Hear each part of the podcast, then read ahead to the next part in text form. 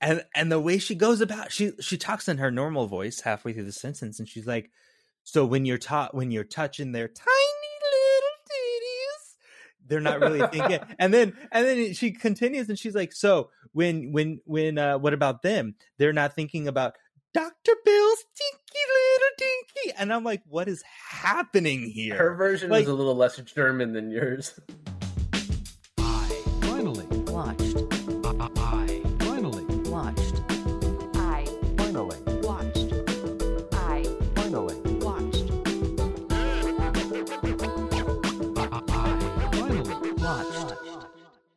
hey guys and welcome to another episode of i finally watched i'm milan And this is David. And today we finally watched Eyes Wide Shut. And the reason we're doing Eyes Wide Shut is our annual Christmas but not a Christmas movie. And honestly, David, uh this one almost flew under our radar. But when you mentioned that you were like in passing, Eyes Wide Shut takes place during Christmas, I was like, perfect. And there's kind of a Christmas like it's actually like kind of a Christmas movie, right? Because all this non-Christmas stuff happens, but the way the movie ends and and the way it's kind of just set at the backdrop of Christmas really has to do heavily with the the movie. When I think of Christmas, I always think sex cult. It's like my go to. Uh, I actually think the reason I realized this was a Christmas movie because I had seen portions of it, mostly the beginning.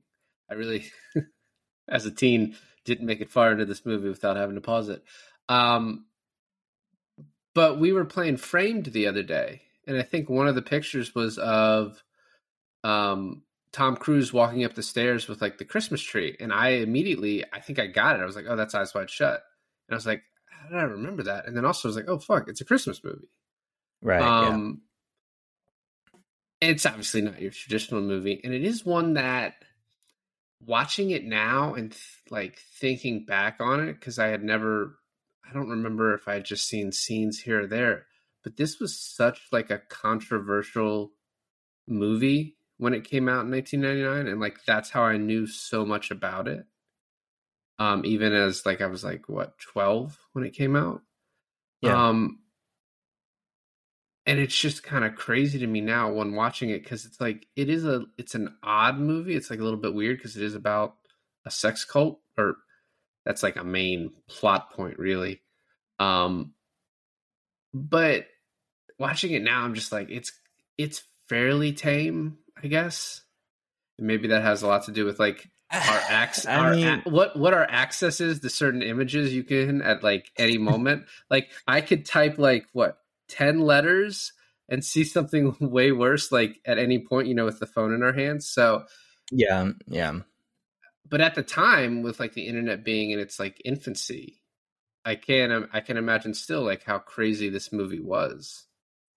The thing is, is that apart from a little bit of topless nudity and bottomless nudity, um, the the subject matter I think is what is perverse. I guess you would call this like, um, you know, you watched it and you told me you're like, you know, I actually really liked it. I'm sorry you didn't and that's only and you only thought i didn't because i said oh it's such a weird movie i, I liked it as a film like going into it and watching it as a as a film i was like you know i really i really think this is an interesting movie and it has something interesting to say like the message is is is somewhat interesting um but it I said it was weird. It's a weird ass movie, and I stand by that. I liked it, but it's just a weird movie. And and I think where the weirdness comes from is not from the nudity or, or even actually it's kind of funny to say, but the least weird part is kind of is, is the sex cult part. The weird part is like in between what's happening on the main plot, right? So we have we have this guy in kind of like a, a loveless marriage and he's kind of traversing the terrain to have an affair um is like the real 10,000 foot view on on this movie and the weird parts are not the sex cult, not the prostitute, not the the patient who died whose daughter is horny for him. It's like the interaction of the like the eight dudes he has on the street. It's the interaction he has with the costume shop owner and his daughter. And like so everything that happens in between is what's weird for me. I mean, wouldn't you say? Uh, yeah, no, definitely. The kids on the street scene is still like when you mentioned, it, I was like, "What are you talking about?" And I literally just saw that scene again like earlier today, um, because it just it matters so little to the movie. I know it's obviously trying to make a point in that scene, but Right. I mean, I think that that point is made several other times in this. It's like you say it's a loveless marriage, and, and we, we'll start talking about it, but it's like Tom Cruise didn't realize it was a loveless marriage until like that day, like four hours ago. He was like, "Oh And it- shit, I thought things were great." and it's so funny too because it, it's um it basically the whole movie takes place in like two or three days right Yep. and the bulk of the movie like the first hour and a half of this movie it's like a two hour and two and a half hour movie but the first hour and a half in this of this movie takes place over the course of one day Like twenty four hours. Yeah something like that and it starts off with uh um not not the movie but the the bulk of it starts off with this conversation they're having and then he's called away to a patient who's died and it's like antics ensue from there right?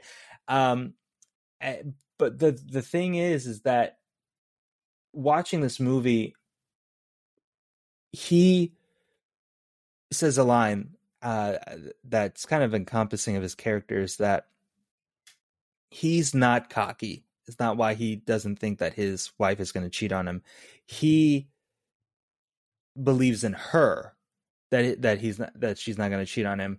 And then she says this story about how she almost left her entire family for this random dude. And um that that's when and that uh his imagery of like them having sex like sticks with him for the entire rest of the film and that what that's what drives him to like pursue all these possible affair routes? I don't know. It's like you know that him playing this like really straight edge life for all his life and him like breaking bad all of a sudden is like it's going to like get him killed or get him in trouble or something like that. So it's like leading up to this thing and I, I we'll talk about that at the end but uh but that kind of plot is really interesting to me so i really like this movie You know, it's also interesting too. Is so you were talking um, before about you know the fact that during this Nicole Kidman and Tom Cruise were married, and they were married in 1990 and then got divorced pretty soon after this, within a, a year or two, I believe, from what I read.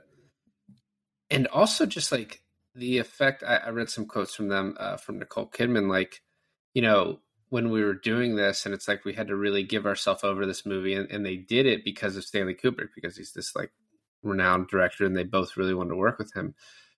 But i, I don't think you I, I think that this movie had to have some effect on like the end of that marriage. You know what i mean? That's like a fucking psychiatrist like pop psychology bullshit thing i'm saying but it's just like looking at it in this movie it's like how could you not like how could it not have some effect right? And like i was reading like some of the things like stanley kubrick made them both go to like psychologists and talk and really like delve into their fears of marriage and and of losing each other and things like that. Um the the sex scene with the naval officer uh i read some quotes from him. So this was filmed over 3 days 3 straight days of filming various sex acts with this other dude and like Kubrick wouldn't let her talk with Tom Cruise about what was happening, you know, in order to like assuage his fears of like what was happening to his wife just so that like they would be further into the character of Tom Cruise thinking like, "Oh, I'm losing my, you know what I mean? Like I'm losing my, my wife wants to cheat on me this and that." my god Uh, The, the other crazy thing is, so this, um, according to a thing I read from Bun- the Guinness Book of World Records, this was uh, the longest constant movie shoot at 400 days.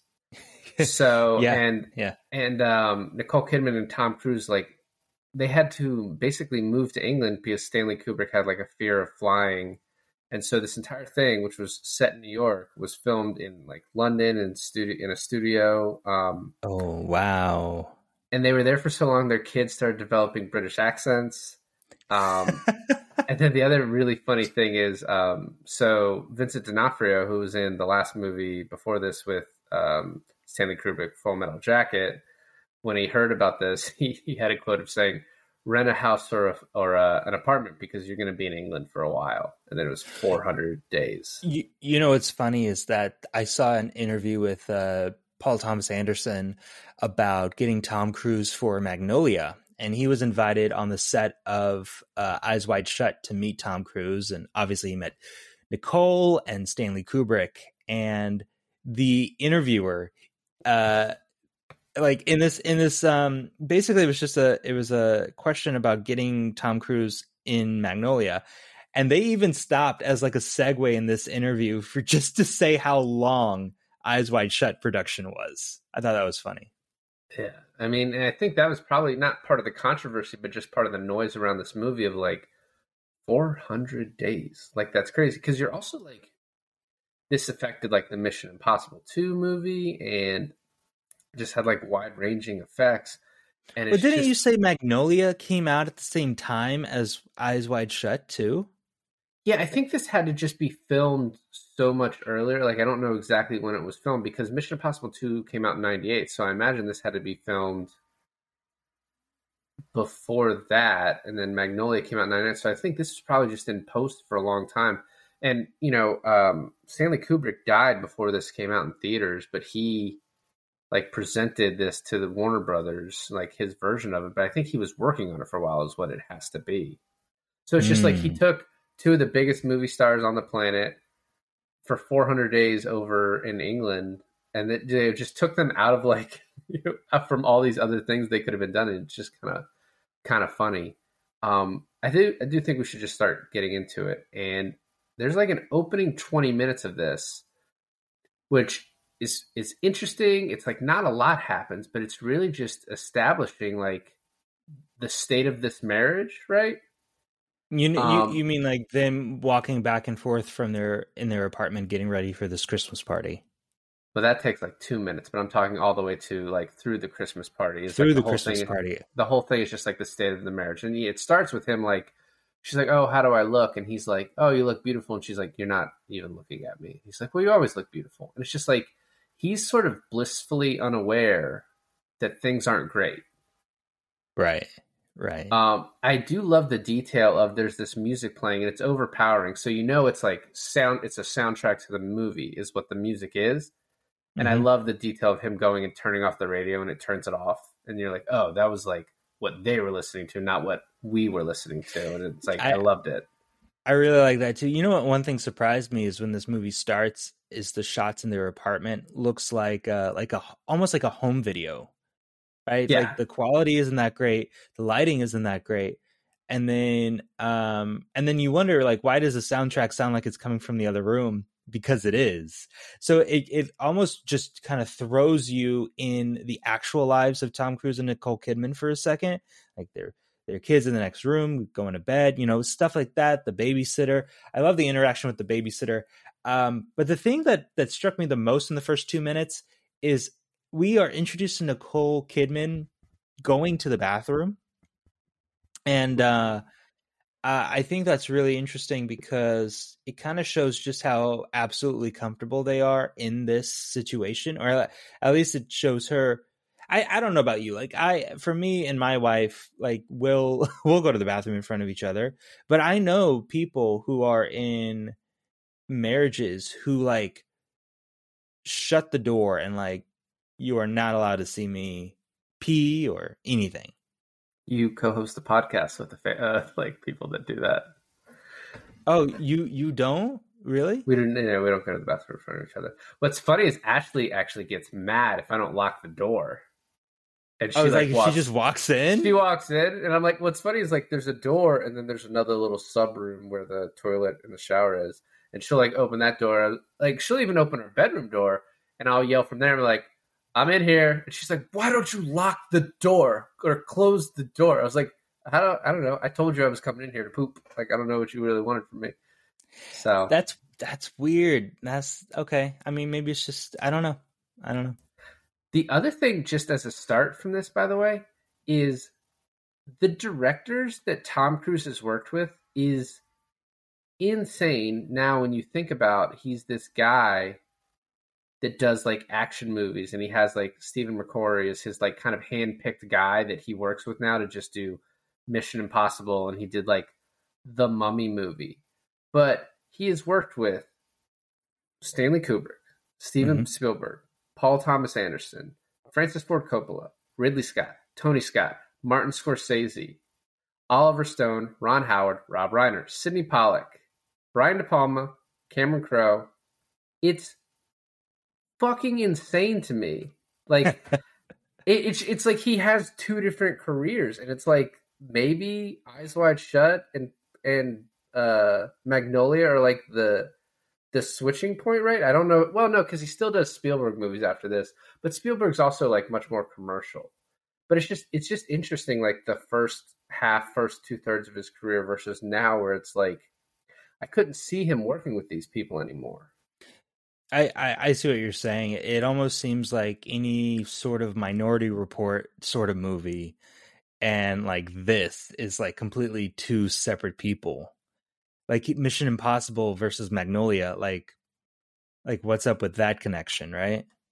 No, yeah, I mean, it's just yeah, it's just it's absolutely it's, It's like- it's like- It's you're so used to Tom Cruise being in like Mission Impossible, and you're like, okay, that's his franchise. That's kind of where he lives, right?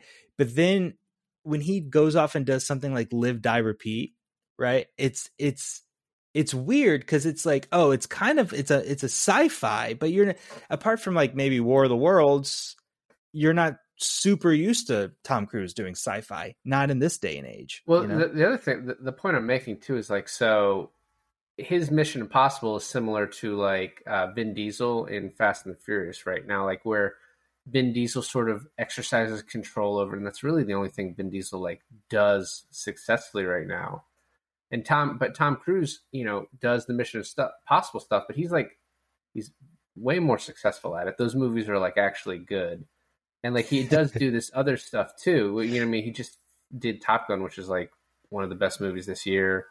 Um, loved by a ton of people, made a ton of money. Maybe have single handedly saved like movie theaters um, until Avatar two came to to help out. So it's just it, it's just funny, like the change in his career where he's just like, you know what, I'm not making these type of movies where I have to live in England for 400 days. I'm just gonna instead. I want to. Have you seen like the the video now of him like? There's like this behind the scenes footage of him doing like the jumping off the. He jumps off the cliff with a motorcycle in the next Mission Impossible movie. okay.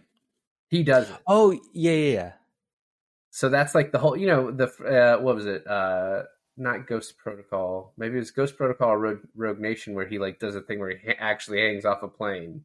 Right. You know, each new movie, and so then like Fallout, he has to like fucking uh, fly a helicopter by himself, right? And so did like you even see? Did you even see like the the um the way he introduces the trailer for for Top Gun is he's on top of a of a jet and he's like he's like hold like on top of the jet. He's like, "Hey, I really I'm really just shooting something here. I I got to get back." Um so hopefully we'll see you in theaters. And then the jet like just takes like a tailspin and he's just riding on top of it like a fucking horse. And it's just yeah, he's insane. So uh, back to the movie. Another like cool little detail is the Nicole Kidman. We could talk about Tom Cruise forever. Yeah, that's true. Nicole Kidman named uh, like name drops their babysitter, and then the second later, as they're walking down the hallway, Tom Cruise is like, "What's the babysitter's name?" And it's just like the dichotomy or the differentiation between like she stays at home, she handles like the kid, and he is like the rich doctor who like you know I mean comes home at at night. Although it doesn't seem like he works too much, but he does like his house calls and he can leave at any hour. But it doesn't seem like he's killing himself. Um, but just like all these like little things that kind of establish that. Um, and then we get to the party where they're both just like kind of immediately flirting with other people. Like they, you know, they dance together and then he runs into the the guy that he knows that plays the piano. Um, but then right after that, she like meets this what the suavest Hungarian man I've ever seen, and he's meets two models who I'm very curious if they're models or were those prostitutes. You know what I mean? Based on like what we see in the rest of the movie. I don't know. I don't Um, know, but but it's funny too because it's like you you think the movie's setting it up so that she's going to be the the one that's difficult to seduce. So you're right. It's like Kubrick hired the most suave Hungarian actor that he could find and give him like the most suave lines to seduce Nicole Kidman.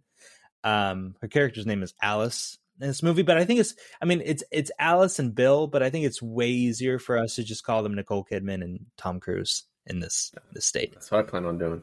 Um, but you you have this interaction where he's hitting on her like really really hardcore but kind of kind of uh hidden under all these like um not innuendos but just doing it in a in a in a smooth way um and then you have Are you familiar with the poet Ovid? and then uh oh w- first of all the way he approaches her by like just like staring at her she puts down her drink he picks up her drink and then she's like oh i think that's my drink and he's like it most cer- i know it is most certainly your drink and then just drinks it i wonder how many times that would actually work in like a real world situation i'm guessing zero Yeah, he's probably his his batting average is like really low. You know what I think it is? It's like a power move to oh, where if it if the girl doesn't immediately like walk away in disgust, he's like, I have a very high probability of like hitting that that night. You know what I mean? So it like it gives him like a yes or no like really early on. You know what I mean? So it's probably like a low batting average, but when it does work, it works very quickly. yeah he doesn't waste yeah his and time.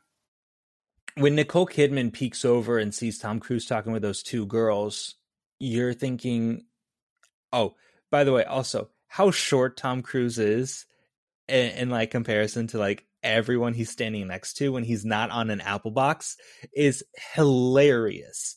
It, it Well, and he's the I mean, same height as he's the same height as Nicole Kidman when they're dancing, which is like laughable. Yeah, it's it's so funny. And like not to not to piss off any short kings out there, right? But uh the Hold your head high, the, as high, the as, fact as, high as, as high as you can. I just want to make clear that that's David's comment. Um, so no, but the thing is, though, is that when his whole attitude is he's kind of cocky and he's really, uh, he's really just like into himself, and then when. I mean, I guess that's just kind of true to Nate, like true to life, right? Like you notice like a lot of like short guys are just like overly compensating on how cocky and bullish they are, you know? I think a lot of things have, uh, especially at this point, had gone right in Tom Cruise's life to where he just had reason to be that confident and to be able to play that character. Um, the other thing is both this Hungarian guy and the two models just like, and it's it's this thing that like is probably very true to like kind of elitist parties in like New York or L.A. They just said a whole bunch of shit that didn't really mean anything. You mean like, they talked in this very mean? like they just talked in this like very airy way. Like he's like, "Have you heard of Ovid and the way he talked about love?" And oh yes, I he have uh, lives a- a very great life in the end. And then the girls are like, I don't know. I I mean, it's just it's just like they didn't actually like say anything of substance. It's just like they both just like both of them just wanted to fuck. You know what I mean? Like all three of those, the two women and him. I have a really funny story, and and um, when we were doing Perks of Being a Wallflower, and I told you a funny story in relating to that, you were mad at me that I didn't say it on the podcast. I lived in LA for about a year, and I had this manager who used to always take me to these really really extravagant parties. Like I was nobody, but she was convinced that if I went to enough of these parties, I eventually would rub elbows with the right person and be somebody. Um, I did not, and that's fine. And so And that's why we're doing this. And that's why no. But so i went to one of these parties. It was like um it was like a premiere slash art gallery opening. Premiere for a movie, arts gallery opening for this art gallery, and you had all these really, really um, wealthy people attending there. And I'm in my suit. I'm walking around. I know no one. I absolutely know no one. I lost my manager. So I'm just like, where's the food? Where's the drinks? Whatever. So I'm walking around and uh, I run into this woman and her friend, and they probably are in their like maybe early to mid 40s. And they just started talking to me. And I was like, not thinking really anything of it. I'm a horrible, like, uh, first of all, at that time I wasn't married to Taylor, but she was still my girlfriend.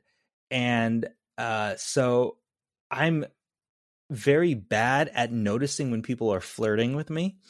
And so she's she's flirting with me. Now that I like can look back at it, I was like, yeah, she's hardcore flirting with me.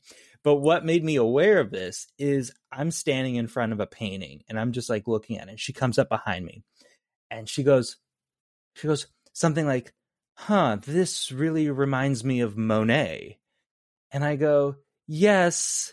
And I don't know why I said this. And I said I said, "Yes, but you know, the the art- artistry of Monet is much more cohesive with this painter's uh, vision or something. I said something pretentious. And she goes, Oh, you mean Monet? And I go, Oh no, Monet. He's he's a different artist around that time. And she was like awestruck with me knowing this. Literally 15 seconds later, she pulls me inside. She goes, So you're new around here, right? like you're new in town. And I was like, Yeah.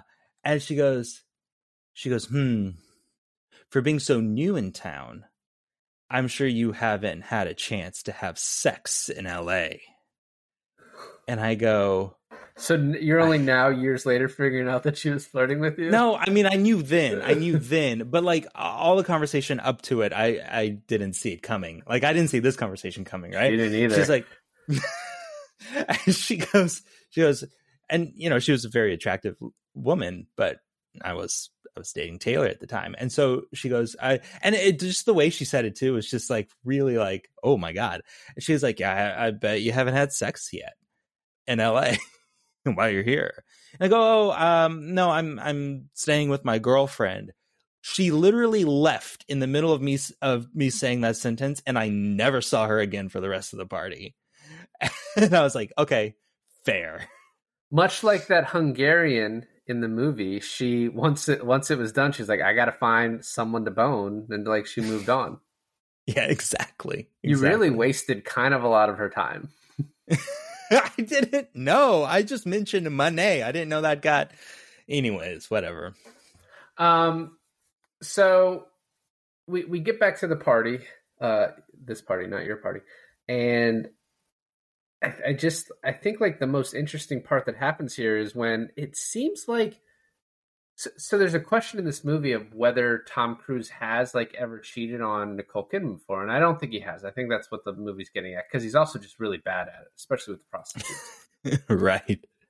But these women are like, "Do you want to go to where the rainbow ends?" And he like he kind of puts his arms out and makes some distance between them, but also is like, "Oh, what's uh, what does that mean?" But then like the guy comes up, he's like, "Oh, Mister Ziegler wants to see you upstairs," and it's uh, Sydney Pollack is Mister Ziegler, and um, that sort of stops that from happening. But he goes up there, and there is a prostitute just completely naked, passed out in a chair Mm-hmm. and Tom Cruise does what any doctor would do in that situation. I guess just talks her back into health.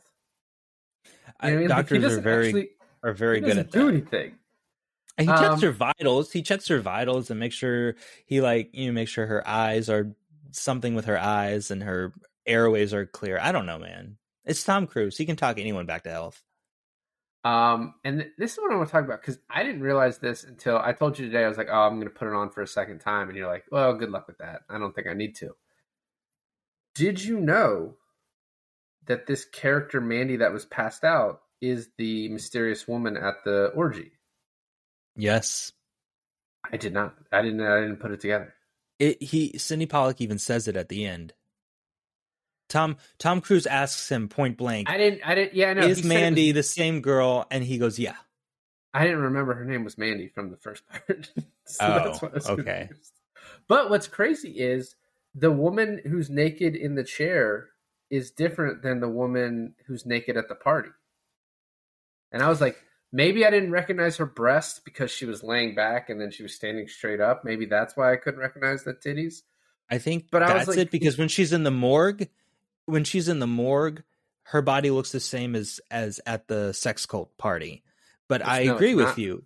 No, the the Morgue girl, I think, is um, the original Mandy from looking at IMDb. Oh, are you actually saying that they chose two different actresses? Yeah, yeah. Oh, okay. Yeah, the girl, the girl who is in the first scene with Sydney Pollack, her name is Julienne Davis, and I think she's also the one that's laying flat in the morgue. But the mysterious girl is a different woman. Her name's Abigail Good. I couldn't even find a picture of her online.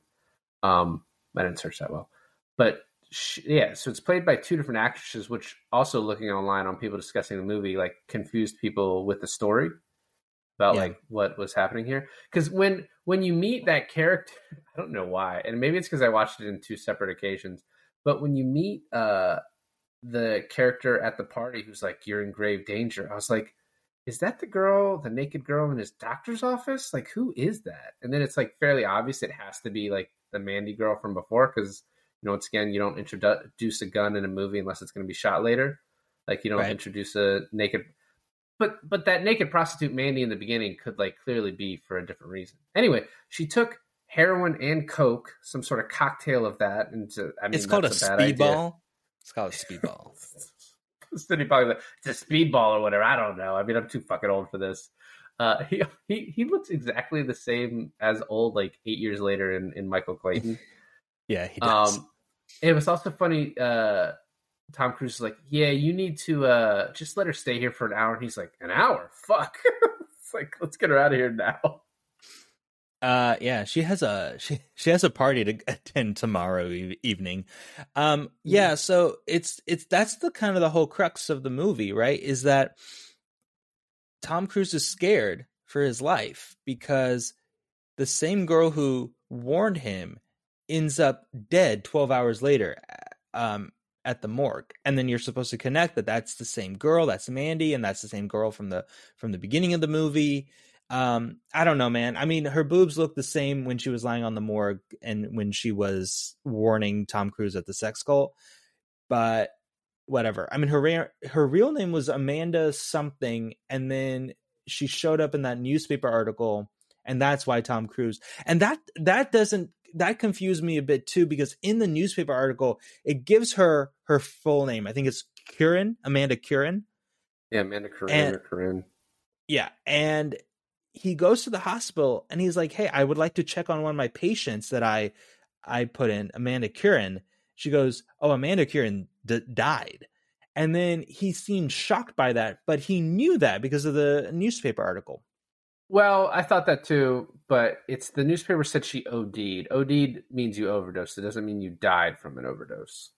Oh, okay. I thought I thought it was pretty clear cut that was- she died. I thought it was too until he went there. Because why is there an article about someone ODing but surviving? I don't know. right. I mean, it was Right, like it was like back back page. I so I did I just forgot the girl's name in the beginning and I didn't write it down.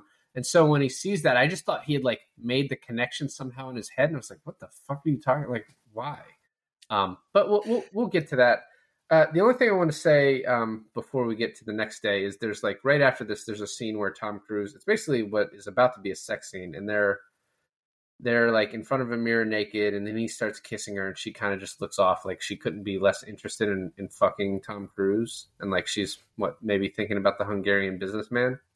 Right. But while that's happening, it's um, Chris Isaak's "Baby Did a Bad Bad Thing," and that song was actually put in there because Nicole Kidman liked to listen to music during her like nude scenes, and like I think that's one of the songs she listened to, and Kubrick's like, "Ah, that works."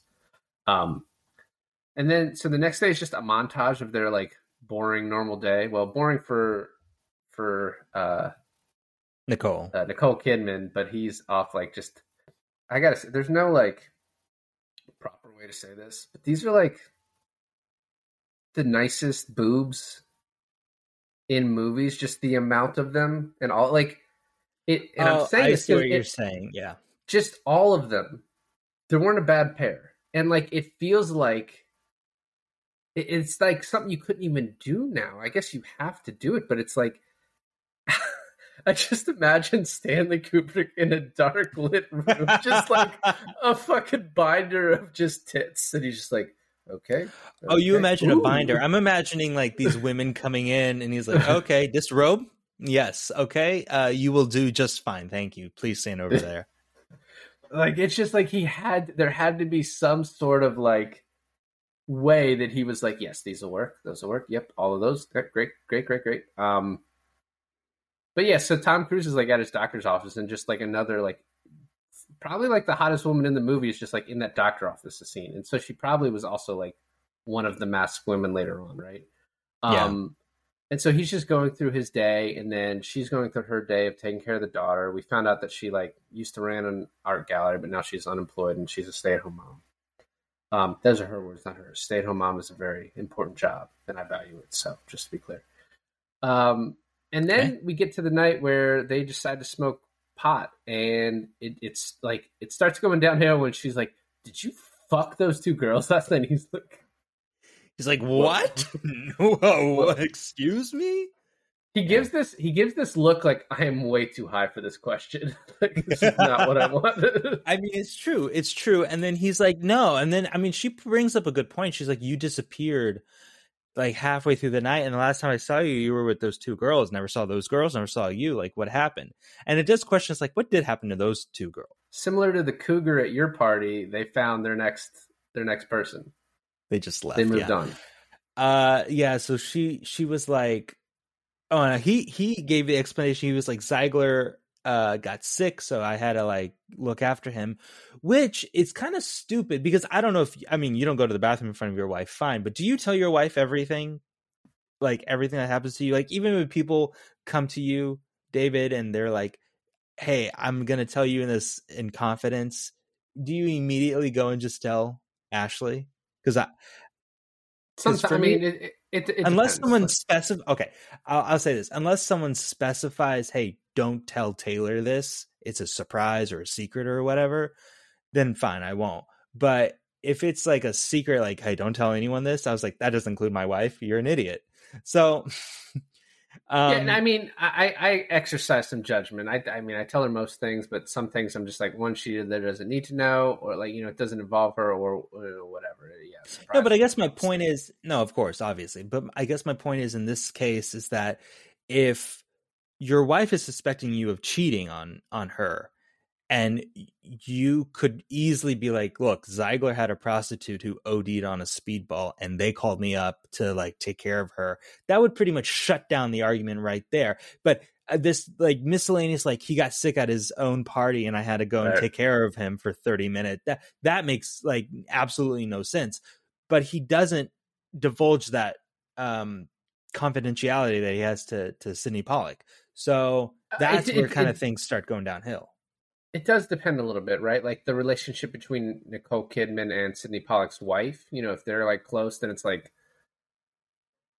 am I going to divulge it to her and now put this problem in her lap of like, oh, your husband cheats on you, and like, No, You know I I guess mean? you're right. I, I didn't think about their relationship with each other. which we don't know. They they probably don't have any. Like they probably don't have a relationship because she seems to be pretty like cut off from everything except for whatever Tom Cruise does. But but maybe. Yeah. Um this whole argument is like so kind of fascinating to me because there's like several points where I feel like Tom Cruise just says like kind of the wrong thing, right? Like he's like, "Oh, of course, of course he wanted to fuck you." And she's like, "Oh, why? Just because if someone wants to talk to me, that's all they want to do." And he's like, I, I would have been like, well, no, I saw the way he looked at you, but he's like, well, I mean, you know how men are. She's like, oh, so you did want to fuck those two girls, and he's like, no, I don't want to fuck those two girls because I'm married to you. Why would you say that? You only didn't want to fuck them because you're married to me, not because you just didn't want to. I was having this discussion with Ashley. I was like, of course I would have fucked those models if I'm not married to you. What do you mean? I I've had this I've had this uh, conversation with Taylor, and that is I'll, I'll, I'll that is not the correct answer. I'll tell you that right now. Um, In a world I- where I don't, where oh, in a world where you and I aren't together, I'm not allowed to have sex with supermodels. no, no, it's not. It's not like they're not together. It's it's the fact that they're married, that they had this commitment, and I think what she was looking for is that even if they weren't married, if they were just in a relationship, but he said married, and I think that's where that's where the argument went wrong. I don't, I don't, uh, no, because her her comment was like, not some obligation to me, but just because you didn't want to, is what she said. Which I don't. Know. Either okay, way, it then she's matter. stupid. No, of course. They, they were hot. One of them had like a weird name. You've just been screaming at her. All, you know what I mean? So whatever. So then, uh, and then she's like, "Okay, but what about when you're in the doctor's office squeezing all those titties?" Which is funny because he just squeezed a pretty good pair earlier. And he's like, "Sex is the last thing on my mind." She's like, "Well, what about them? Don't you think they're thinking about your dick?" And what he should have said is, "I don't know, and that doesn't matter because I'm not gonna fuck him." But instead, he's like, "No, they're not thinking about sex," and that's no, like, no, no. So, so that line delivery that she gives is one of the weirdest line deliveries I've ever heard in oh, my Oh, life. And and the way she goes about, she she talks in her normal voice halfway through the sentence, and she's like, "So when you're taught when you're touching their tiny they're not really thinking." and then and then she continues, and she's like, "So when when when uh, what about them? They're not thinking about." Dr. Bill's dinky little dinky. And I'm like, what is happening here? Her version Like- was a little less German than yours. she was taking she was taking the accent from the Hungarian guy. No, but the the the way she delivers that and the high pitched falsetto, like uh, you know, she goes into the latter half of her sentences, so weird. But also, it's just like I really liked it. Like I thought that was pretty cool, like pretty natural of like someone would say in that kind of high emotional state. But I've never heard Nicole Kidman do that ever, and I I just thought it was just so like random. Yeah. And then I think this all leads to she wanted to pick a fight that night because I think she's been feeling the guilt and finally needed to tell him about like this mental cheating that she did where she was going to leave her family and him A year later, just for this naval officer. If he wanted to fuck her she was going to fuck him. Like she's she's like if he wanted it it would have happened. Like nothing could have stopped it. Um and like her monologue about that is so good. It goes on so long. It is so detailed and she's just like yeah this guy um i would i would have fucked him. And um and, and i actually thought when i first heard it that she was going to end up saying like they did because she's like remember when he got this note and was called away? And i was like was the note from from you? But no like she they just random i guess. Um and it's just funny that it all ends with the phone call and he's like well i gotta go. This has been great honey but i gotta go make a house call at like 11 o'clock at night. And at this point there are just a series of weird events until we get to the orgy which is a sentence i never thought i would say. But you know he goes over to this house and this woman who he like he even says i barely know you except for like treating your father just starts making out with him and is like i'm in love with you i my fiance wants us to move away but i even if i never see you again just knowing that we're in the same city will be enough. And he's like what are you talking about? Like what do you mean? You know, it's funny. I was I was um Taylor walked in about halfway through this movie, and uh, I was explaining to her how many times that he like avoided cheating on her on his wife, and I was like, yeah, he kissed the prostitute and he went to the orgy knowing it was an orgy, but other than that, you know, he was kind of free and clear. And she was like, "Well, what about the the girl with the di- with the dead father in the beginning?" I was like, "That doesn't really count." She goes, "Oh, that doesn't count." And I re- rewind the movie, and I was like, "No," because she hundred percent jumped on his bones. He didn't. He didn't reciprocate at all. he But didn't even see it coming you No, know, he didn't no. even know it was happening it was so out of the or like out of the blue No, but the thing that that Taylor made notice of is that he didn't push her out of the way. He let her he didn't kiss her back, sure, but he let her complete the kiss all the way through. And I and I took that for me. I was like, you know, but she just lost her father, so like maybe yeah, it'd be rude. it'd be rude, it'd be rude to just If she stop. started to if she started to S or S as D, he'd have to let her finish that too. You know what I mean? It's like it's rude. No, but what do you think about that? Seriously, like like should he have like like pushed her off immediately, or was he just being like polite and letting her finish? I think he was being polite, and then when he recounted it to his wife later, he's like, "I pushed her off immediately." I don't even think he mentioned it to his wife. well, I think he clearly the implication is he tells her everything at the end. And Oh, okay. I don't remember when this happens later, but at one point when he's like at his lowest and he's like thinking about his wife cheating, he actually calls that woman back, I know, yeah. but her fiance answers. And he's like, "Oh, this is." A... There's so many times where he's like going to cheat, but something happens, and it her is funny to fiance, her fiance, Greg Clark. Is it Greg? No, no, his name is Thomas Gibson, but he's Greg from Dharma and Greg. Oh, I know as, uh, as him as Hotchner from Criminal Minds. Oh yeah, He's yeah, Hotch. that too. Yeah. Yeah. yeah, that too. Originally, Greg from Dharma and Greg. Um, he's also like a, him and Tom Cruise. I think we're at the same height, but I think he's probably way taller than Tom Cruise too. Um, and then we get to one of your favorite scenes where Cruise is just walking the streets. He does a lot of walking in this, and Does he runs into some street toughs I call them Who- rapscallions? Yes. who use there was something I read that I don't know if it's true, but it seems so funny is that Tom Cruise's character originally his first name in this was going to be Rascal and that he said that he would walk off set if anyone ever called him Rascal and they like had to change the name. But that's like seems like a random half-assed fact that I don't know if it's true, but because you said rapscallion it made me think of it. But yeah, he he gets bullied by these guys who just keep making like you know like homoerotic comments at him and like this is a exit only buddy as they're like showing their asshole to him and then just making blowjob signs and just like goes on for a while and I guess it's to what just emasculate Tom Cruise and make him feel even worse about emasculate him. Yeah, I think that's exactly it. Which is like I I don't think you really need that, but like I guess pack your move, pack your two and a half hour movie. Do you think would it be Ethan Hunt or Jack Reacher who would have just beat the shit out of them for even touching him? Oh, you could tell. You could you could tell that a little bit of Ethan Hunt was like like coming out of him like as he was like taking this like taking this verbal abuse and he just had to like dial it back.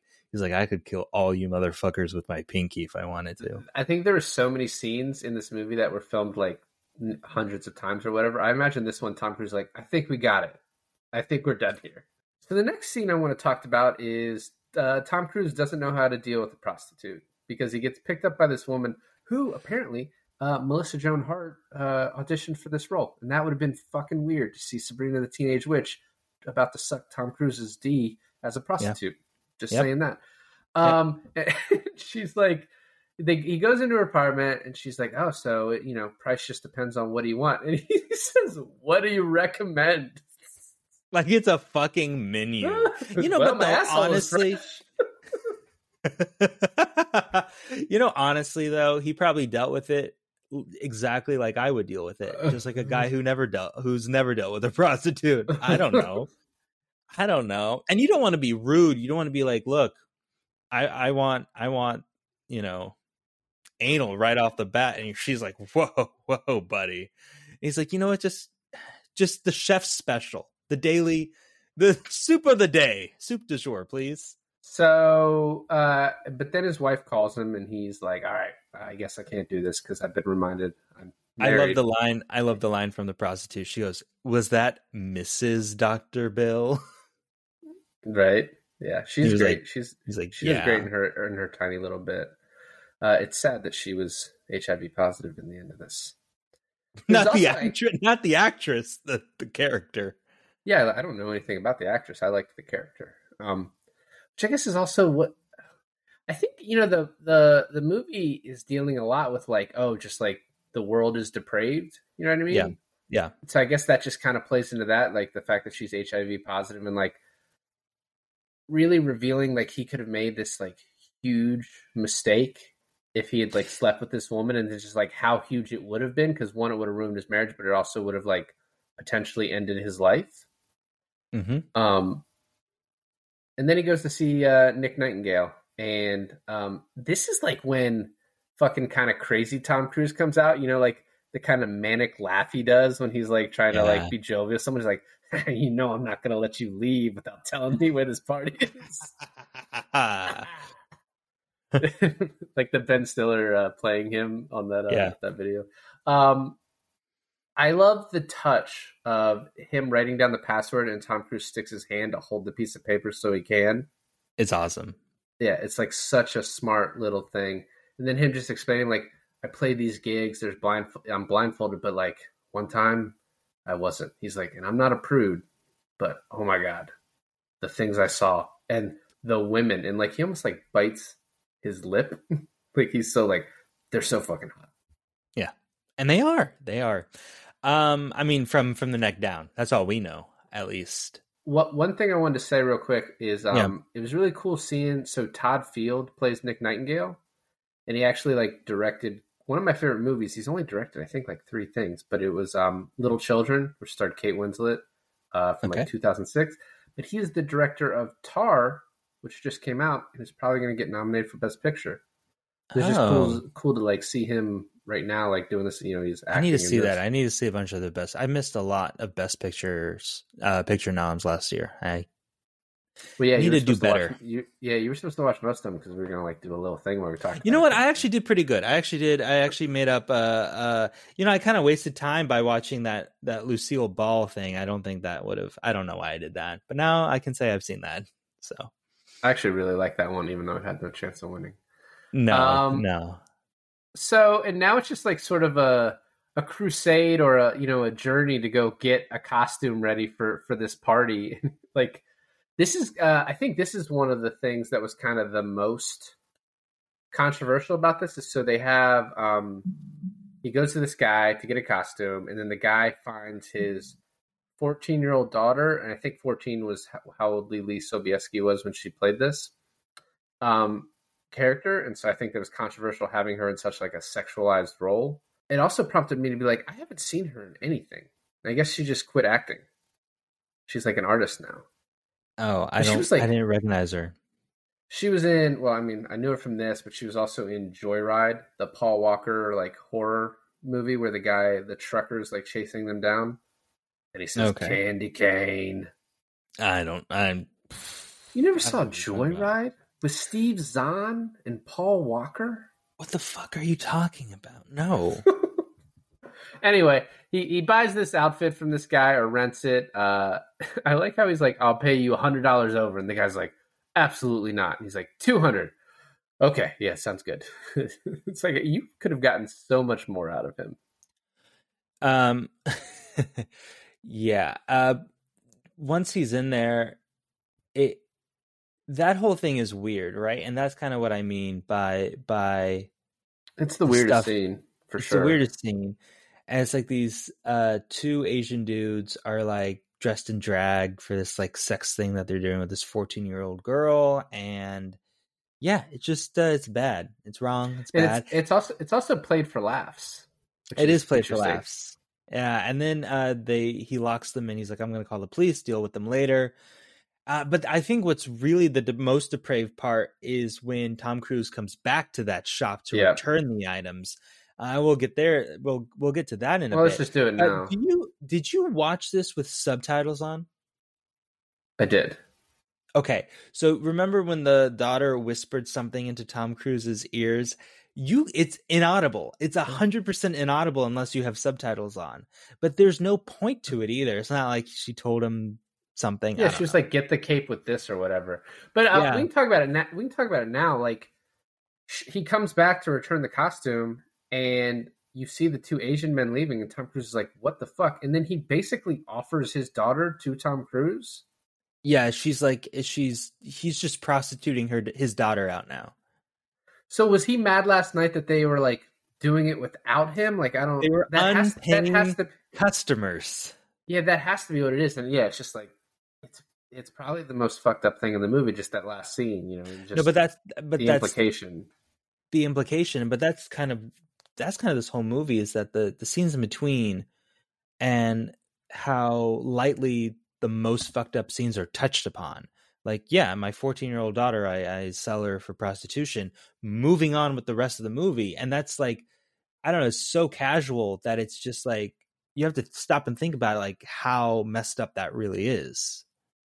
No, absolutely. I mean, but at that point, once he figures that out, he's also had like a lot happen to him, and so it's maybe not the the most pressing thing on his mind. He's like, I just gotta, I gotta move on. So Um, let's get back chronologically. So so yeah, so he knows the password and he's getting his costume and he takes a taxi to All the way out there. all the way out there. And he goes there and he gives the password he's in and then now we get to see what this fucking thing is. It's kind Um, of a, an interesting detail is that castle that they used or manor or whatever you would call it, mansion, was owned by the Rothschilds. oh It's just like a nice detail that's like in there. Um, he he he gets to the door and they're like, "Hello, sir," and he's like, "So I guess you guys want the password?" And they're like, "If you want, sir." like you can like they're both like, "This is fucking weird. Why is this guy taking a cab?"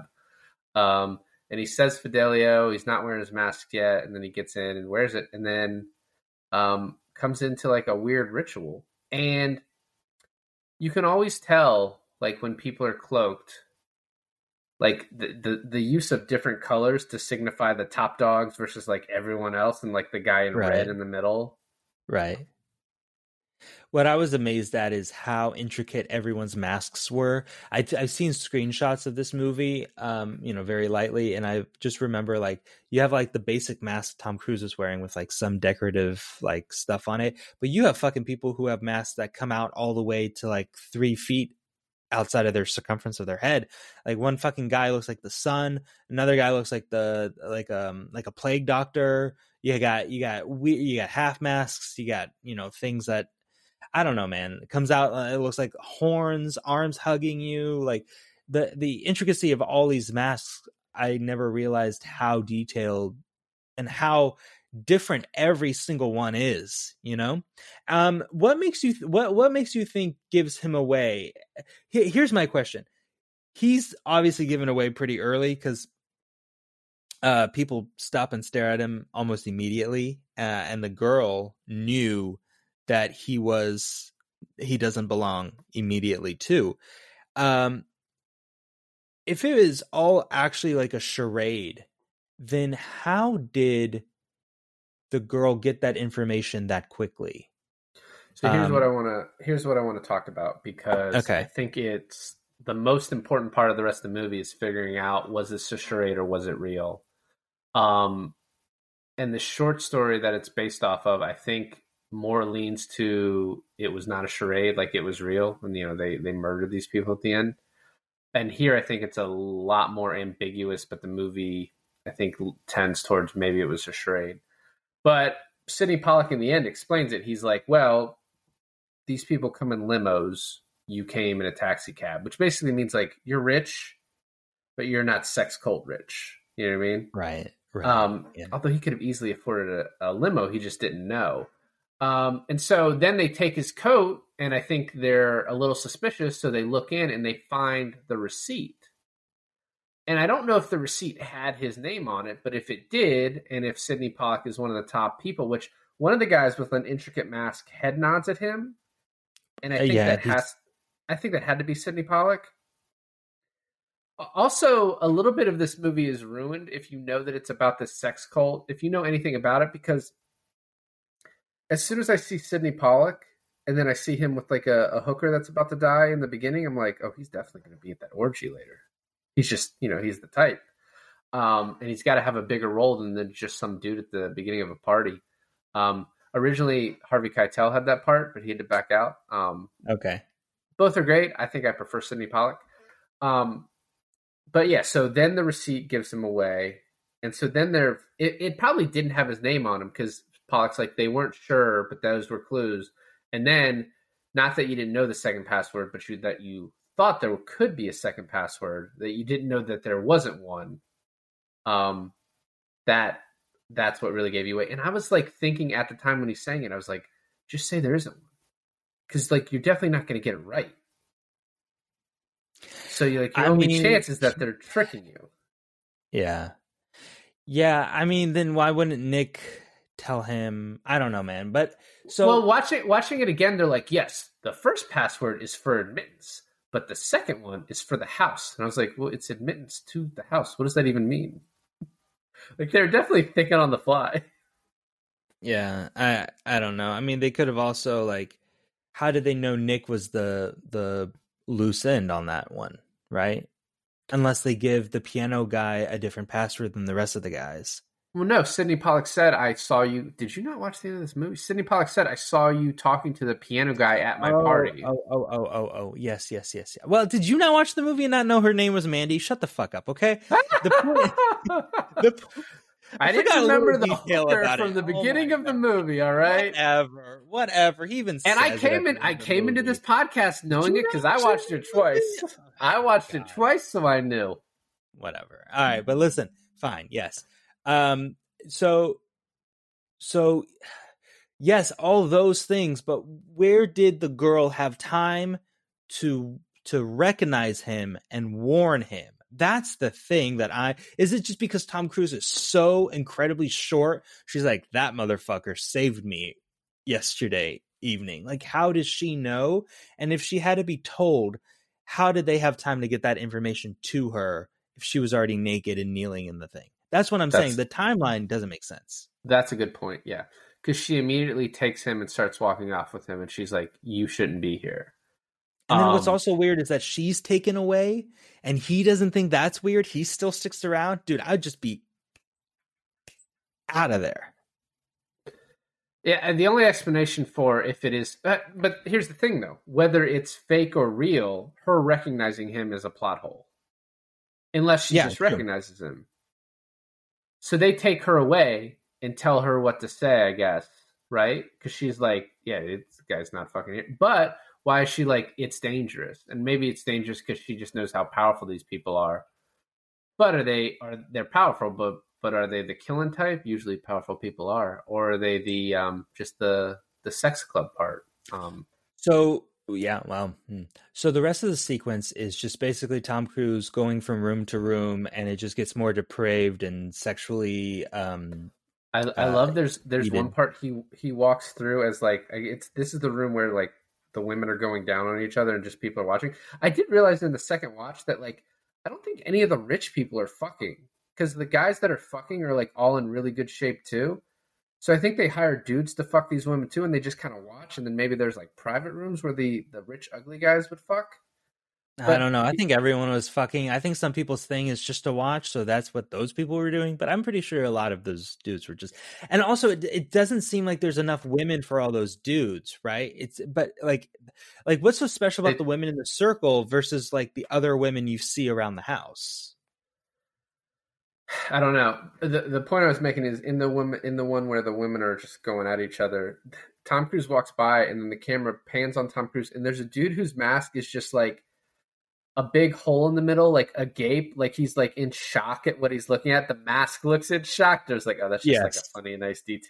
I told Yeah, Ashley that, and she's like, oh, that. what's that hole for? in the mask. you know what that hole is for. Don't even. Uh, but yeah, Um, so then he he he runs into that same chick again, and she's like, "No, seriously, you got to get the fuck out of here." And he's like, "Come with me." Like all of a sudden, he's like super infatuated with this girl, which whatever won't take off her mask. Which now we know because it wouldn't have even made sense if we, if we did see her face. Um, and uh yeah and then someone and then she leaves right it's almost like it, this part almost makes me believe is because it's staged she leaves and as she's leaving frame the the bodyguard dude comes into frame like it's almost like um uh practice I, right I think I think that I think it's staged. I think it makes more sense for it to be staged. There are a couple details that, um, what you just said it, it gives me pause, but I think that's sort of just like a, a little bit of maybe a plot, whatever. Or you could just say the timing of when he walks in. You know, they could have like headphones and they could be talking to you know earpieces. Yeah, they could be exactly. talking to each other. yeah Um, but the way like she tells him like oh you know this is dangerous they'll kill you they'll kill me it, it all when you take that in and also consider they give him a first warning and then he starts snooping and he comes back and they're like they have this piece of paper like oh we're going to give you a second warning if they were that powerful they would just kill him right? Because they not only give him the second warning which the second warning doesn't even say this is your last warning because they know like well what what are we going to do on the third one? But the third time they're finally like all right fuck sydney pollack's like i'll talk to him and i'll straighten i didn't i don't want him to know this but now i'll talk to him because this isn't going away. Um but what i wanted to tell you is so and i'm not even going to ask if you recognize the voice but the woman abigail good who played the naked woman in this in these scenes at the orgy she has a had a british accent and she couldn't affect an american accent. So they got someone to do the dub. And the person they got to do the dub was cate blanchett. That's funny. which Oh i didn't recognize at all I mean, now that you say it, I can see it. You know, uh, Taylor and I were trying to figure out who who the masked woman was. It's like we knew we knew it had to be someone from her pat his past, right? Or else it wouldn't make sense. And he was like, she was like, well, what if it's the wife? And I was like, those aren't those aren't Nicole Kidman's titties. Sorry. I mean, it wasn't Mandy's either, but but it wasn't the wife. And I'm like, how how weird would it be? It's like you keep cutting back to the wife sitting at the dinner table, being bored, reading a magazine, and then you're like, oh, but she made it to the cult too. Like she was part of this too. I was like, that'd be kind of cool. That'd be very unexpected, but also doesn't make any sense to the rest of the story.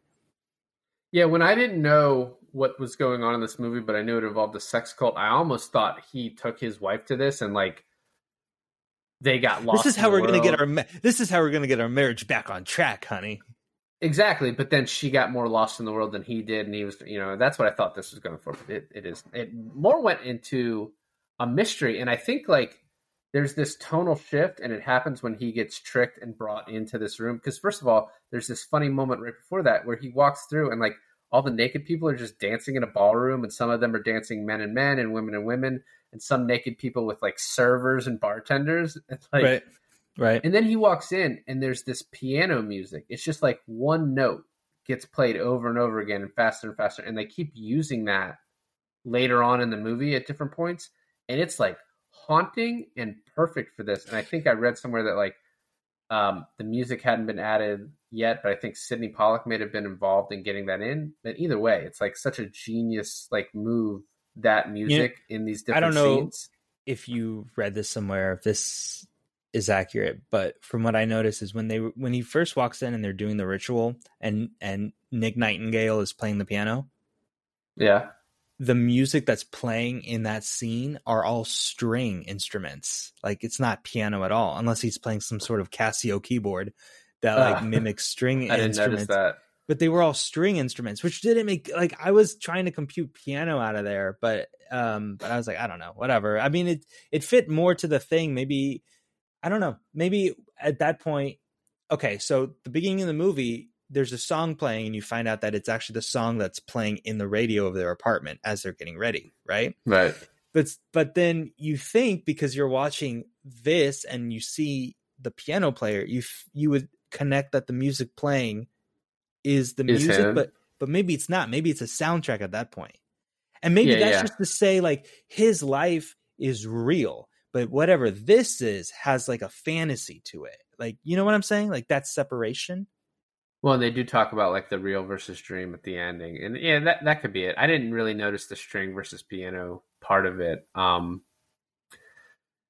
so he, he he goes in. They ask him for the second password. He doesn't know it. They make him take off his mask. There's all this murmuring. They're like, "Oh my god, oh, oh, oh, I that?" love Oh the God, murmuring. Yeah. yeah. And Yeah. then they're like, "Tell him to get naked," and she's like, "No." I will redeem him. And that makes it seem fake too, because like, what does that mean? It's like, oh, we got to come up with some cool term. And then he's like, what's going to happen to the woman? Nothing can stop what is going to happen to her. And I had a thought here. The, the dude's voice is not good enough for this role. And I think I Hmm. wanted Jeremy Irons to have that part. Yeah, yeah, yeah. So that- that's that's disappointing when it's not Jeremy Irons. Actually, most of it is. But um like the Hungarian guy could be Jeremy Irons, right? Kind of look like oh my too. god.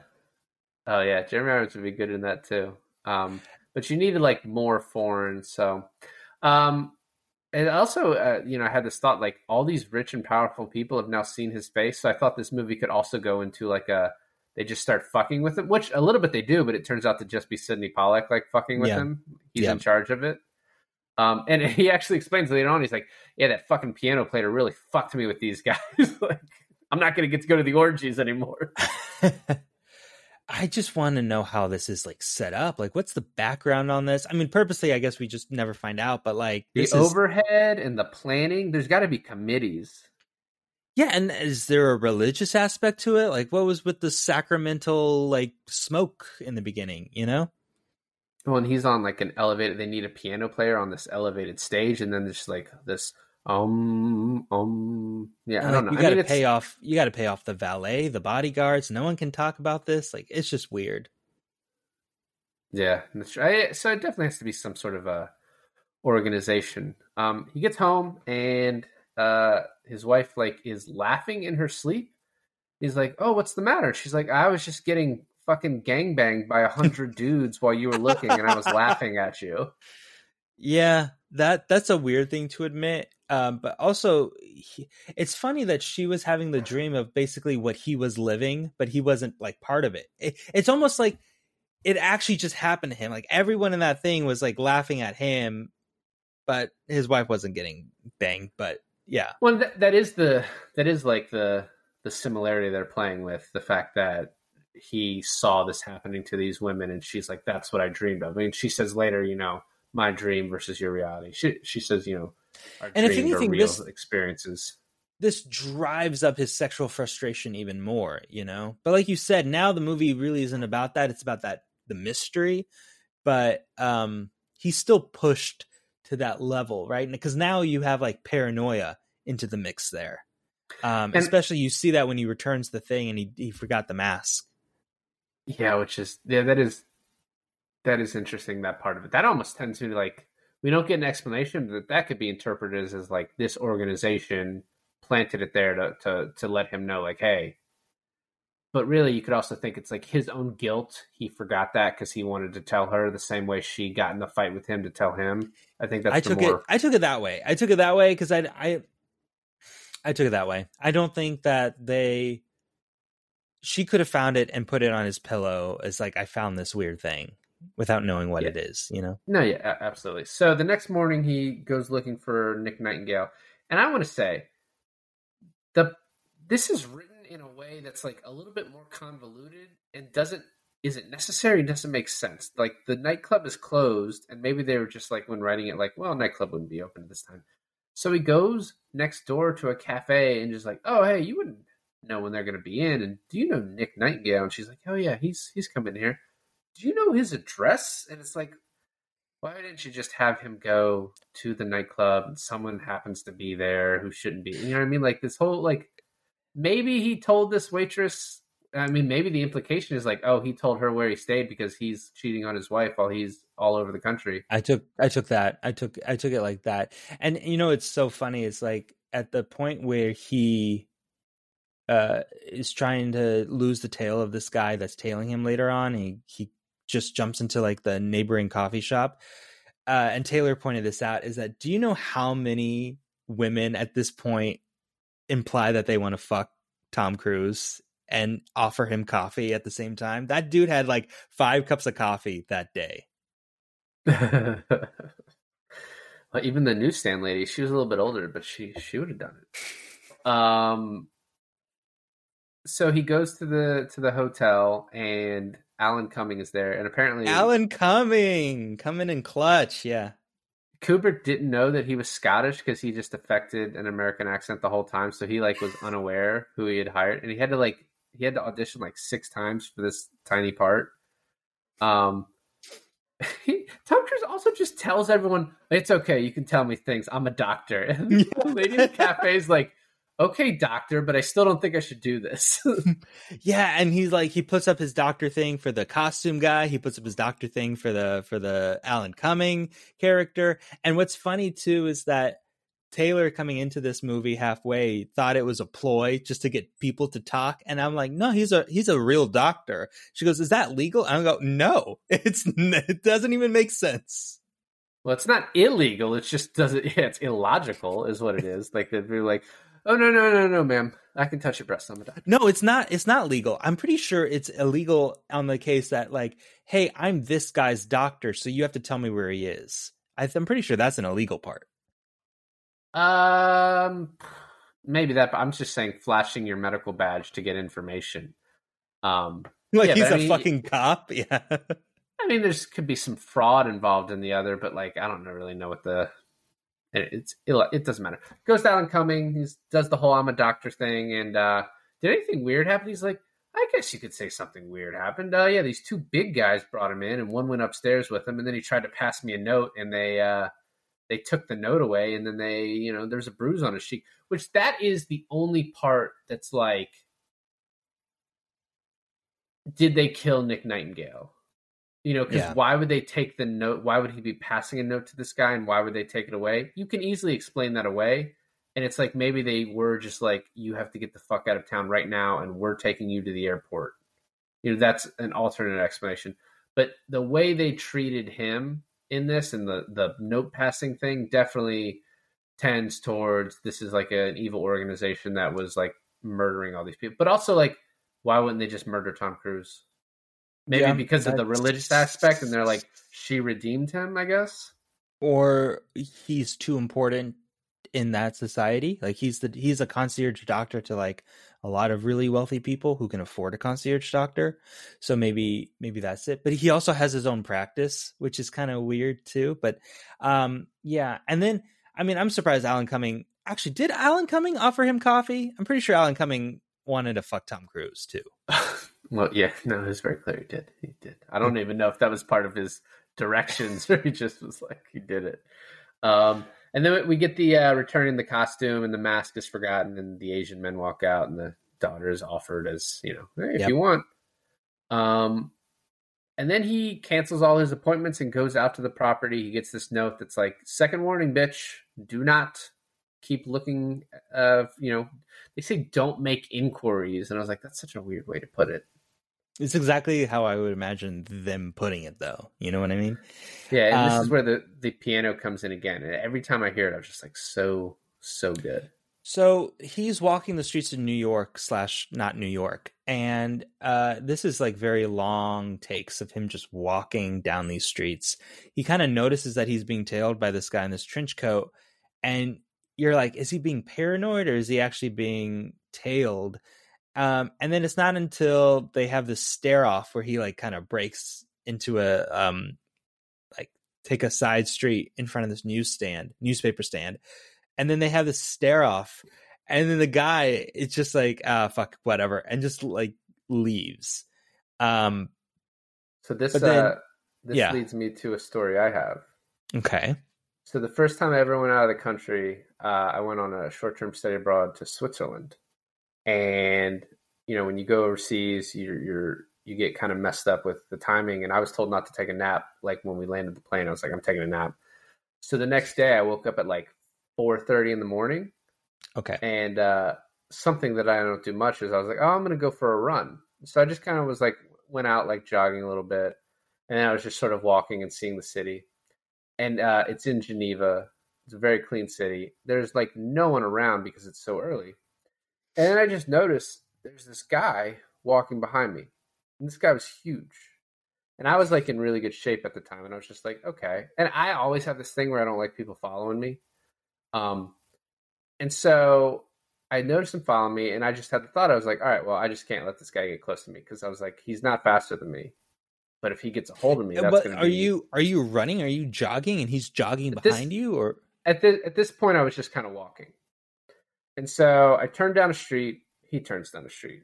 So then I make a left down the street, he makes the left down the street. And at this point I was like, okay, I don't like this anymore.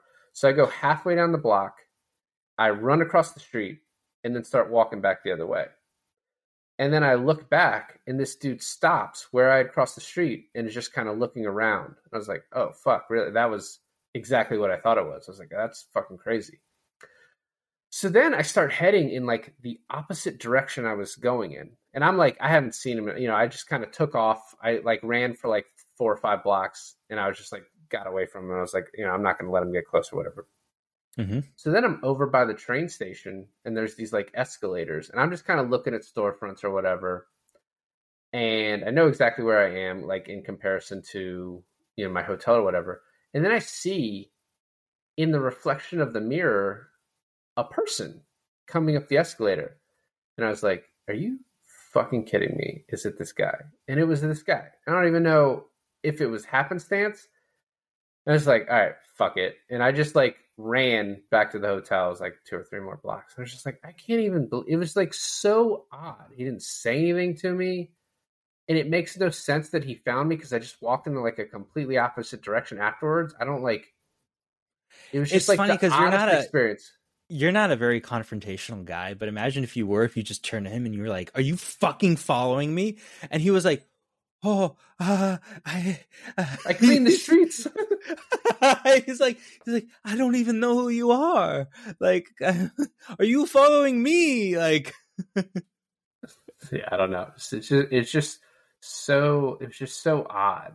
Such an like odd experience to have that happen. But yeah, like I I do think the way this guy follows him, it's just like he's in a trench coat, he's looking kind of menacingly, and he's just like staring at him. I think it is to just fuck with him, right? And and right before this, he uh this is when he had called that fiance and he like there's also this point where he just like can't stop thinking about his wife fucking the naval officer he and like never not stop thinking about that. Did you notice through the movie how the flashbacks got like more and more gratuitous? Nicole kidman was more and more naked.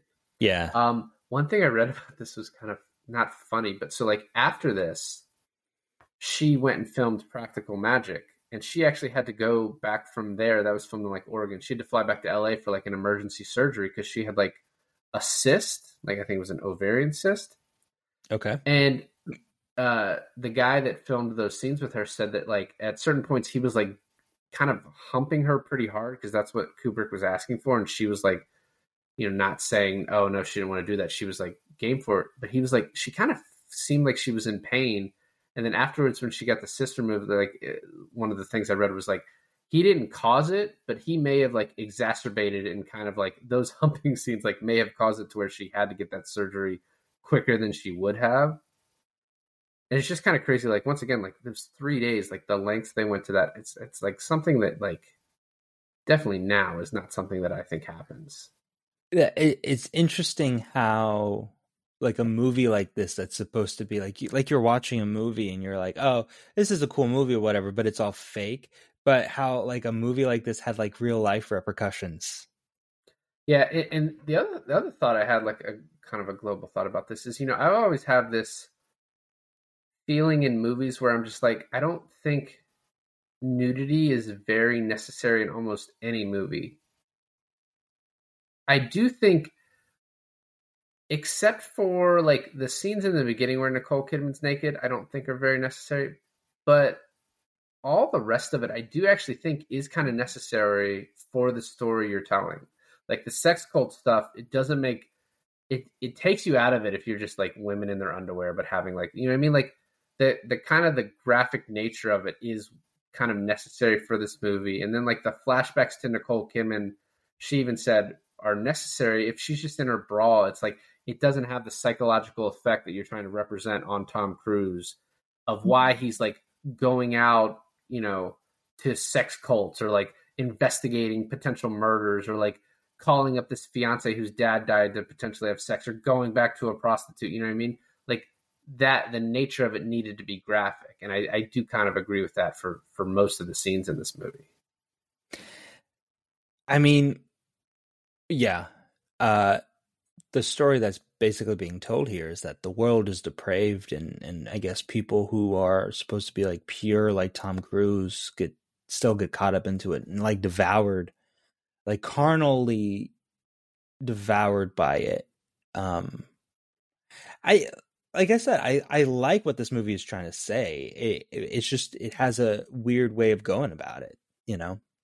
Um, Yeah. all right. So so where are we? We we get to him breaking from the guy, being followed by the guy to this newspaper stand. We made a joke earlier, not on the podcast, but like earlier today about how we just won't talk about the newspaper stand and you're like that's a vital part of what happens later and you're like absolutely i'm like you know you're absolutely right he finds uh, in the newspaper article again he goes for coffee again for like the fifth time today um, but he reads the newspaper and he finds out that the same chick mandy amanda curran who was like an ex miss beauty pageant Pageant. Yeah. Either winner, Winner. or contestant. i think i mean you wouldn't make a news article about a contestant right she had to be a winner um He placed eighth. nah, no one cares. Uh, no, this winner, uh, and and um, she OD'd, and that's what brings him to the hospital, and that what brings realizes that she's dead, and he goes and sees her in the morgue. And I love about this too. This is the only time that his actual like little doctor badge makes sense.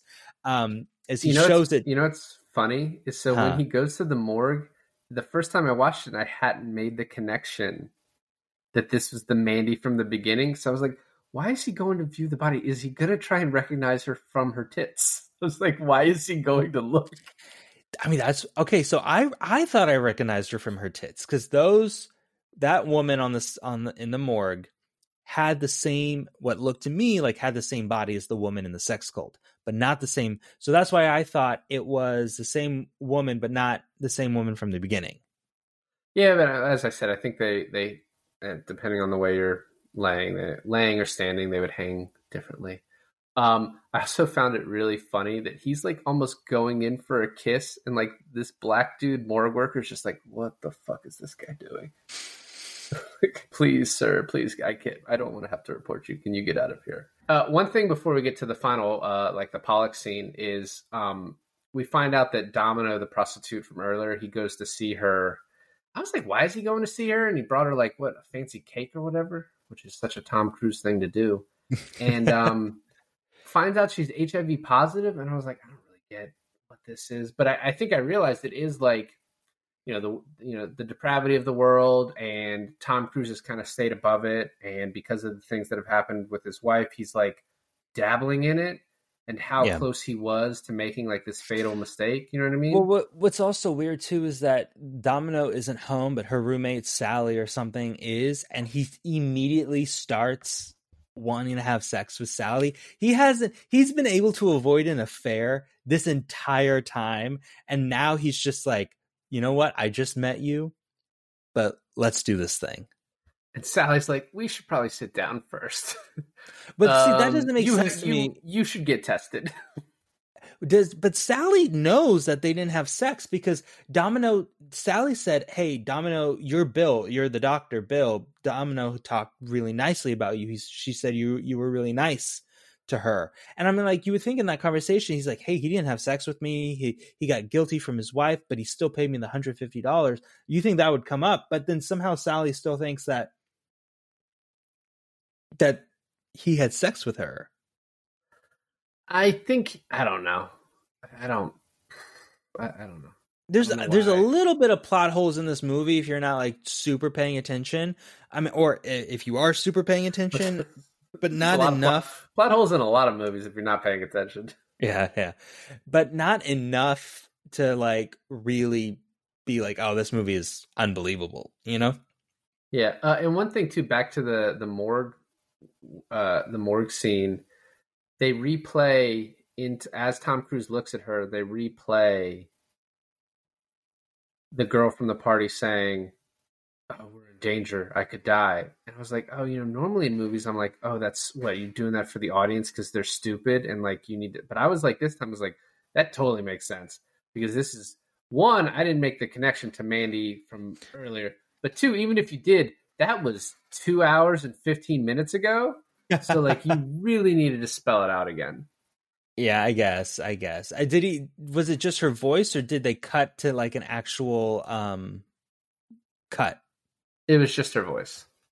Oh, well, see, I like that. Then that makes more sense. If it's just her voice, if you're not actually cutting to back to, I hate when movies. I don't care if a movie is three hours long. I hate it when it cuts back to an earlier scene. Like, did you forget this stupid audience member? They did that in Spider-Man: Homecoming, and I just hate it. Was it uh, cutting back to a a scene from like oh wait, Homecoming's the first one, right? Yeah. Uh, I thought you were talking about the third one. Um, so now we get to the Pollack scene, and he has him come over, and you know immediately what this is, right? Like it's as the audience, you have to know. And he's like, "I know what happened last night." And Tom Cruise is like, "I don't know what you mean." He's like, "I was there, you asshole. I saw your face." Yeah, we I think he says we can cut the bullshit. You know, and he just goes right into it. And that's when Tom Cruise is like, "Fuck, dude." Yeah. And then he's like, you know, I had you followed because I knew you were investigating. We had, you know, I knew it was that fucking prick Nick. And he's like, I'm not, not going to get invited to the orgies. Uh, he has this line too, because where he's trying to assuage his fears that anything really bad is happening, but then he's also like, "You wouldn't sleep at night if I told you who was there." And it's like, what? okay, what does that What does that mean? Mean? Yeah. Um, and then uh, I I love like the explaining the giveaway, like what you know, the taxi, the the receipt, the not having a second password is really cool. Yeah. But then Yeah. it really gets down to to the girl that he, you know, he's like, "What happened to Mandy?" And he's like, "Dude, you saw her the other night when she fucking OD'd." Like, she, and he actually even said, he says, "You know, you with Mandy the other night, she almost OD'd." And I was like, "Oh yeah, he's comparing it to that other girl that OD'd." Obviously, he's saying no, like she, and this is like the integral part that makes me believe that the movie is trying to tell you that this is all just a, it was a charade, and like this is this organization, you know, they they fuck, but they don't kill. Um, just the fact that he's like, you know, the movie shows you in the beginning this woman OD. Their one rule. We fuck, this- we do a bunch of other kind of shit, but we don't kill. um, so, but they show, you know, they show her taking heroin and cocaine, and he's like, "Listen, you're you did you came out of it this time, but you need to go to rehab. You might not survive next time." And then what does she do? As an addict, she doesn't survive the next time because she gets high, but she does it at her apartment by herself, and and she dies. So I think that it. I think the movie leaves it somewhat ambiguous, but I think it is telling you this was all in Tom Cruise's head, the like the bigger conspiracy of this. And then really this organization was just like, fuck man, I want to have our orgy still. This guy's gonna ruin everything. Yeah, and I think it le- leaves it so ambiguous that you're still y- we still don't know for sure, right? Like we're not 100% about anything we're saying. Uh, We're we're just speculating off of like what the movie has revealed to us. But that doesn't matter, right? Who are we? We don't matter in this uh in this case. The only one who matters who actually believes it is Tom Cruise. And it gets to him so much, right? Like I don't I don't think by the end of the movie he even believed it if it was a charade. He, I think he thinks it was real because when he came home and he sees the mask laying on the pillow, he just has a complete breakdown, and that's when he reveals everything to to Alice, to Nicole Kidman. You know, I actually took it the exact opposite. I think whether he believed it or not, he made himself believe it because it was easier. It was like a more convenient. He could move on with his life and get back to his wife. Mm. And I actually think he was like, I believe this. And then he sees the mask. He's like, fuck. And she like looks at him. He's like, I have to tell you everything. And he just, the weight of everything that he had been through kind of came over him. Um, But he didn't do anything wrong. Like, yes, he did, but nothing, nothing too, nothing too. uh I, I don't know. I mean, he eh, looked, but he didn't touch. but I mean the whole the whole nerves of of infiltrating this thing and being followed and being attacked and then and then just the paranoia of it. Yeah it, would just be too much for any one person to just keep in the entire time. The my favorite cut in the entire movie is where he's crying on the bed. She wakes up. He goes i gotta tell you everything. And it just hard cuts to the next morning and she's just like on the couch makeup running like the little makeup she had on from the night before. Her hair's a mess. He looks distraught as fuck. She looks distraught as fuck i was like is this how this movie is going to end? Because there's eight minutes left of this movie at this point right? I'm like is this how this movie is going to end? Is that it's christmas morning and the and their daughter runs in they're like he, she's like mommy daddy merry christmas! And then boom the the, the movie ends. I think that would have been a cool way to end it but it it they they go to like this like FAO Schwarz sort of store. Yeah, no, like the yeah, rich people that- toy store. I think that it, it is F.A. Schwarz, and you know they're just talking about everything. I feel like they're both relieved, and she even says as much to where it's like we kind of got caught up in my dream and your reality, or you know, and it could have ruined us, but it didn't. And she's like, "Oh, you know, it was a close call, but we're awake now." And then I love the last line, but you know what we need to do immediately? He's like, What? Fuck. And it's it's funny, someone pointed this out. That's the last line in any Kubrick movie. What do you mean It's that's the last? Because this was his last oh, 'cause movie, he- it's he- the yeah, last line of the last movie. Yeah. Yeah, yeah, yeah, yeah. The Yeah, other and for that to be the last line of the movie is kind of funny. The other line I like too from Pollack in that the scene right before this, she's like, Do you know what happened to her after you left that night? She got her brains fucked out. Imagine him just be like, well, that's a little harsh, man. I thought me and her had a future. um, yeah, I mean the the fact that they could have this whole. I was confused on what day it was. Was it Christmas morning? Did parents used to instead of like buying their kids toys, just go to a toy store Christmas morning and get them whatever the fuck they want? I don't think it was Christmas morning. I think it was like, you know, leading up to Christmas and they just like bought her, you know, they went shopping with her and let her pick something out. Now, maybe, maybe that is like a tradition thing where people, I don't know.